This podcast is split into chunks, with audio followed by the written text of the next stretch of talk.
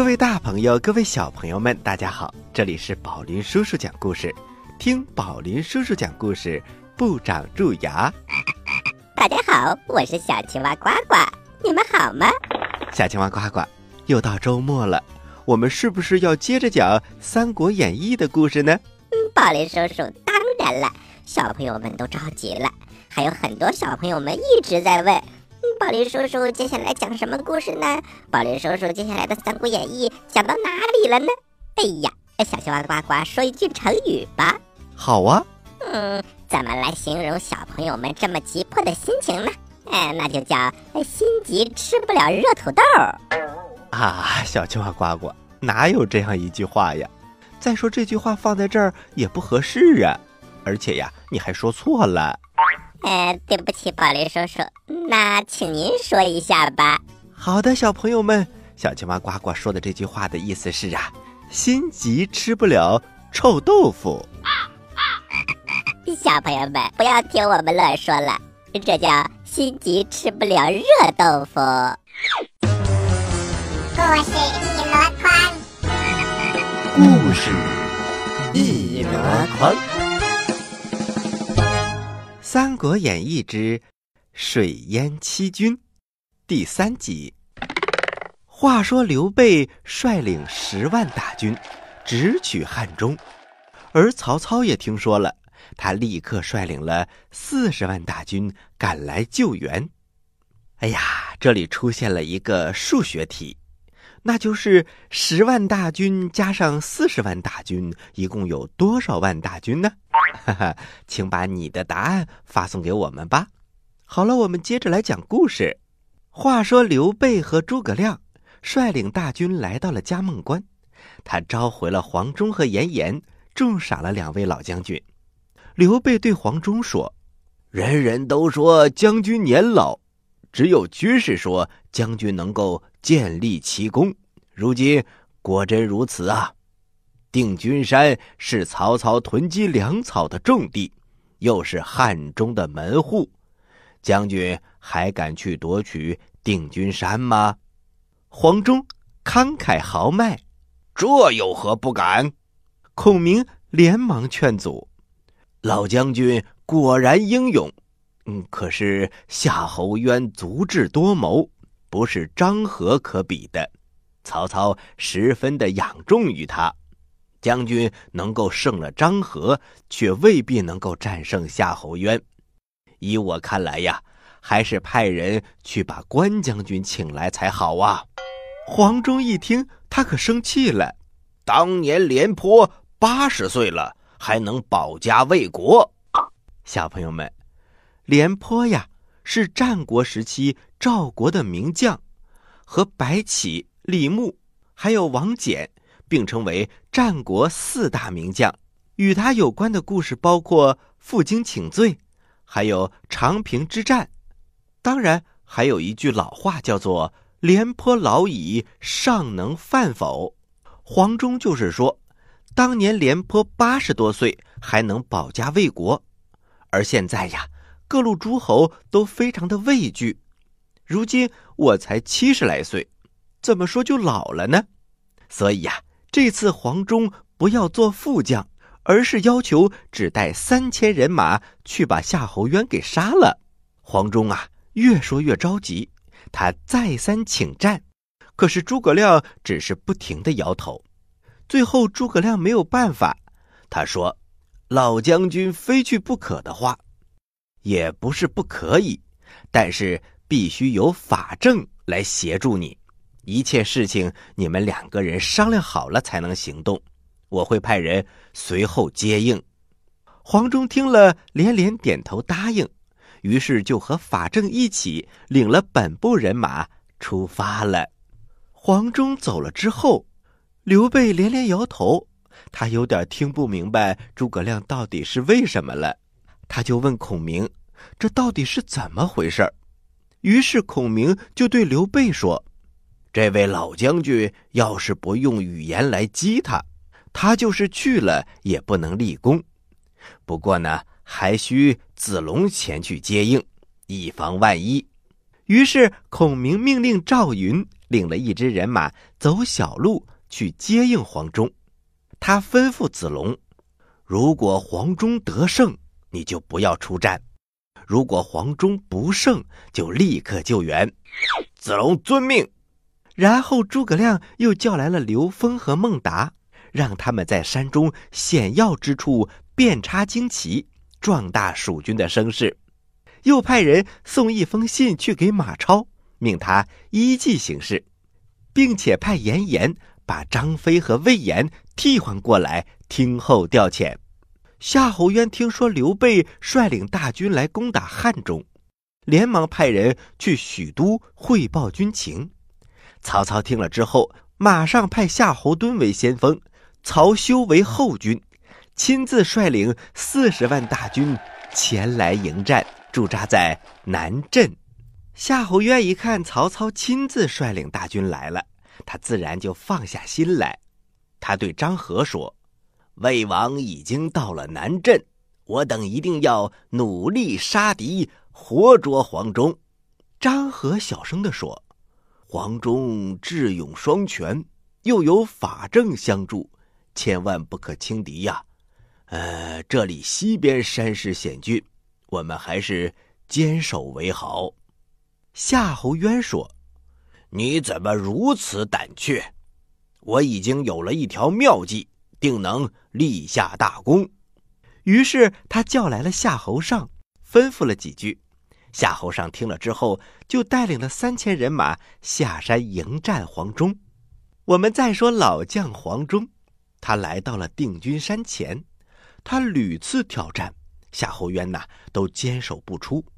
忽然看到夏侯尚杀了过来，黄忠那个高兴啊，正要上马迎敌，牙将陈氏说：“老将军且慢，请让小将。”去擒拿夏侯尚，黄忠听了也对，不能每场都自己打呀，于是就让陈氏出战。陈氏率领一千人马和夏侯尚交战，两个人没战几个回合，夏侯尚假装败走。陈氏一看，奋力直追，追到半路上，两边的山上落下无数的滚木和巨石。陈氏根本没有办法往前前进，夏侯渊又从背后杀了过来，陈氏一下子被打败了，而且还被捉了。他所率领的蜀兵也都投了降。第二天，夏侯尚又来挑战，黄忠亲自出马。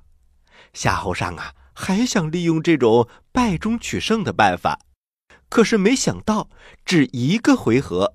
就让黄忠把他给捉过去了。夏侯渊听说夏侯尚被擒了，他非常的吃惊，连忙派人来对黄忠说，愿意用陈氏交换夏侯尚。黄忠答应了，双方约好啊，第二天交换战俘。到了第二天一早，两军对阵，夏侯渊压着陈氏，黄忠压着夏侯尚。各自立在门旗之下，一通鼓响，陈氏和夏侯尚同时向自己的阵营奔跑。夏侯尚眼看就要回到曹营的时候，黄忠啊，忽然射出一支冷箭，正中夏侯尚。夏侯渊大怒，纵马朝黄忠冲了过来。黄忠一看呐，正好符合他的心意，于是就挥起大刀。和夏侯渊打在了一起，两个人斗了二十多个回合。曹营这边忽然听到了收兵的命令，夏侯渊只好拨马回营。黄忠趁势追杀，曹军损失惨重。小朋友们，这一场大仗啊，曹军没有占什么便宜。那么接下来又会发生怎样的故事呢？请听下集。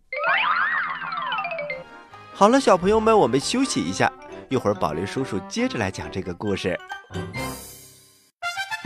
宝林叔叔讲故事的热心听众们，大家好，我是歌手祖海，祝宝林叔叔讲故事越办越好。您现在收听的是宝林叔叔讲故事，嘿嘿嘿，哈！各位大朋友，各位小朋友们，大家好，这里是宝林叔叔讲故事，我是宝林叔叔。大家好，我是小青蛙呱呱。你有没有抱小青蛙呱呱回家呢？嘿嘿，抱小青蛙呱呱回家很简单，请关注我们的微信公众平台“宝林叔叔讲故事”，在下方的正中间有领养呱呱按钮，点击即可。好了，小朋友们，我们接着来讲故事，《三国演义之水淹七军》第四集。咱们说到黄忠和法正率领部队攻打定军山。法正说：“定军山的西边有一座高山，从那里可以看到定军山上的敌情。将军如果占领它，拿下定军山，就轻而易举了。”小朋友们，法正的意思呀，就是定军山的西边还有一座高山。如果把那里占领了，那么定军山就在自己的眼皮底下，想怎么打就怎么打，获胜的可能啊非常非常的大。所以黄忠听了之后，就在当天夜里，到了二更时分，带领部队就杀上了山顶。那座山呢，夏侯渊只派了一百多个曹兵驻守，黄忠的大军一拥而上，就把山上的曹军呐给赶了下去。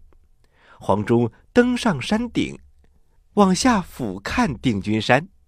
定军山上的曹军一举一动都尽收眼底，就像安了监控一样。这时，法正又献计说：“我军占领了此山，夏侯渊必然要率军来夺取。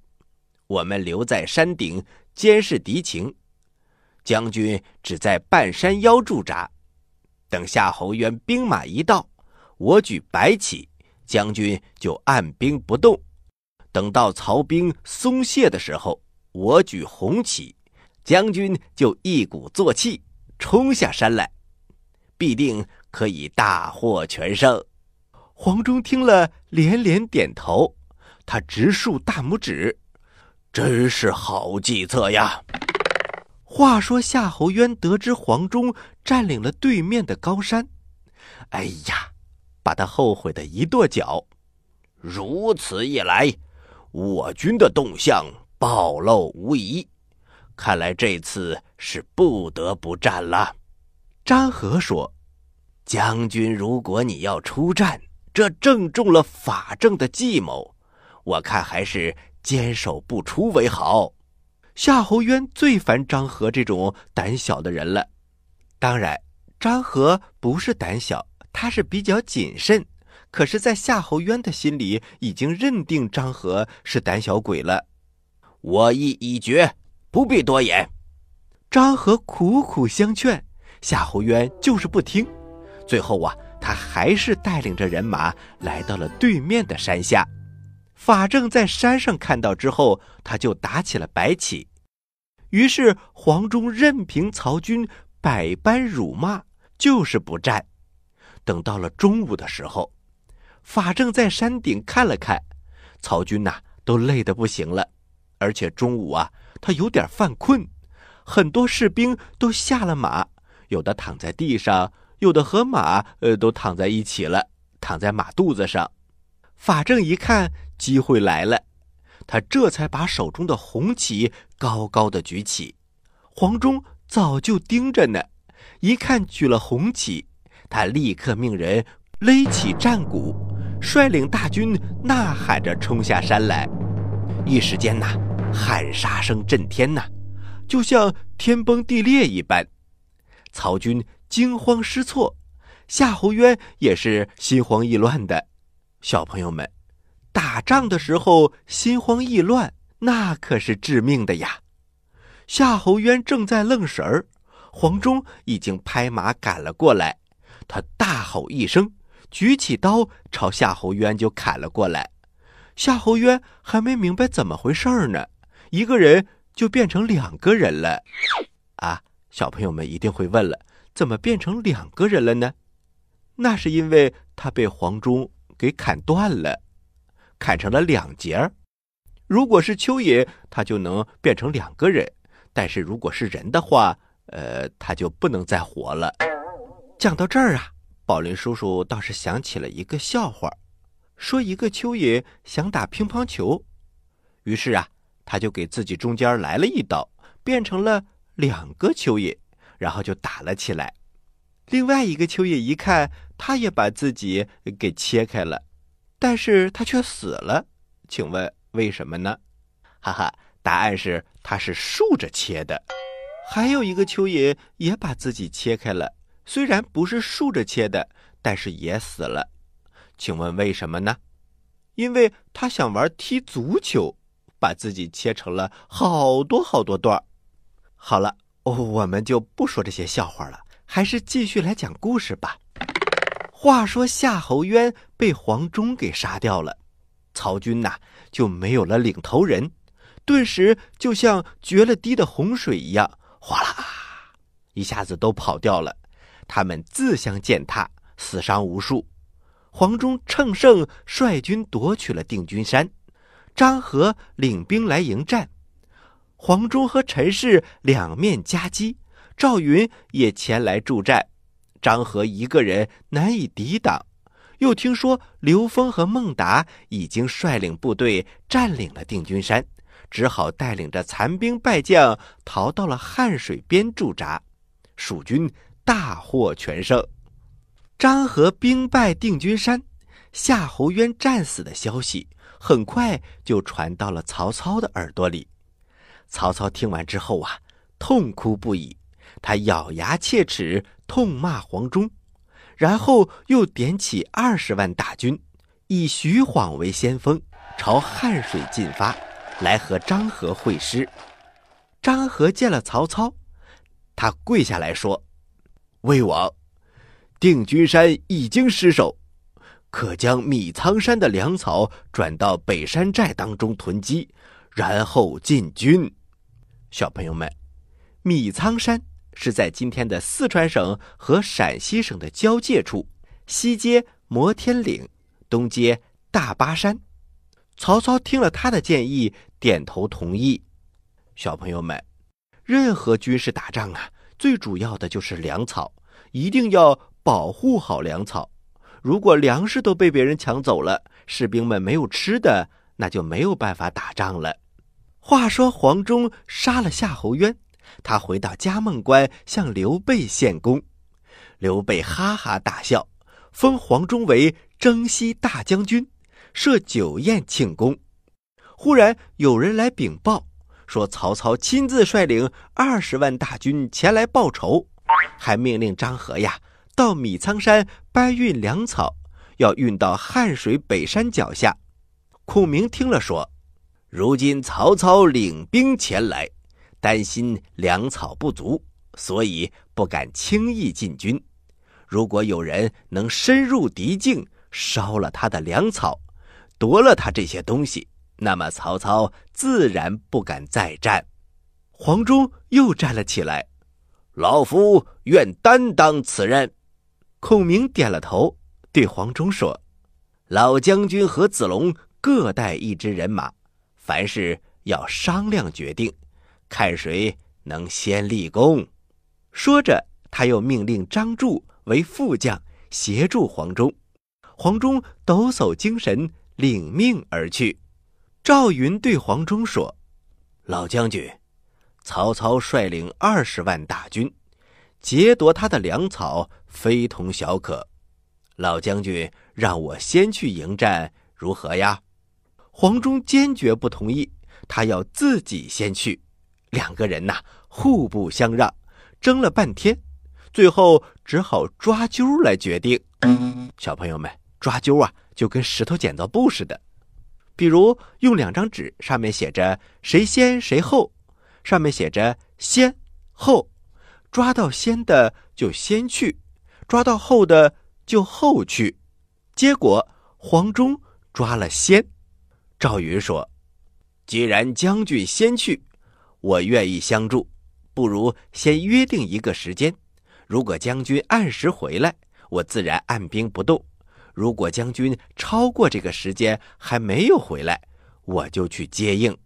黄忠点点头，于是两个人约定以次日午时为期，二人安排已定，各自回营。小朋友们，次日午时就是第二天的中午，就相当于咱们现在的上午十一点到十三点这两个小时的时间。就这样，黄忠下令三更造饭，四更出兵，只留了五百人看守营寨。大军偷偷的渡过了汉水，来到了北山脚下。此时天已经大亮，只见曹军的粮草堆积如山，但是却只有一点点的兵在把守。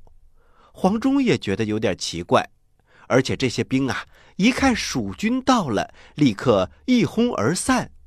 黄忠正要下令放火，忽然一队人马冲了过来。为首的正是大将张合，两军混战在了一处。紧接着，徐晃也来接应。不多时啊，黄忠就被曹操的军队团团包围。副将张柱正要冲杀过来救黄忠，又被文聘给杀退了。后面的曹军陆续赶到，包围圈越来越紧。小朋友们，黄忠被包围了。那么接下来又会发生怎样的故事呢？请听下集。喜欢我们的故事，请关注我们的微信公众平台“宝林叔叔讲故事”，故事多多，互动多多，还能赢礼物哦！赶快关注吧，小朋友们，我在这里等着你哦。好了，小朋友们，今天我们的故事就讲到这儿了。接下来是呱呱提问题的时间，请小朋友们做好准备。我来问，你来答，呱呱提问题。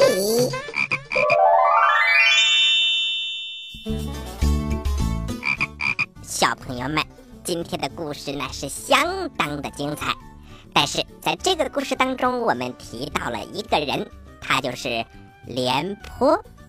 那么我的问题来喽，接下来哪一个选项和廉颇有关呢？一，负荆请罪；二，闻鸡起舞；三，桃园三结义。知道答案的小朋友，请把你的答案。发送到我们的微信公众平台“宝林叔叔讲故事”的留言区，发送格式为时间加答案。比如你回答的是六月一号的问题，请发送零六零一加答案。回答正确的小朋友就有机会获得宝林叔叔和呱呱为你精心挑选的礼物。我们每一个月公布一次。公布的方式是发布在微信公众平台当中，请小朋友们认真关注。好啦，今天的节目就到这里了，我是宝林叔叔，我是小青蛙呱呱，欢迎大家继续关注本台接下来的栏目，咱们下期再见。下期再见。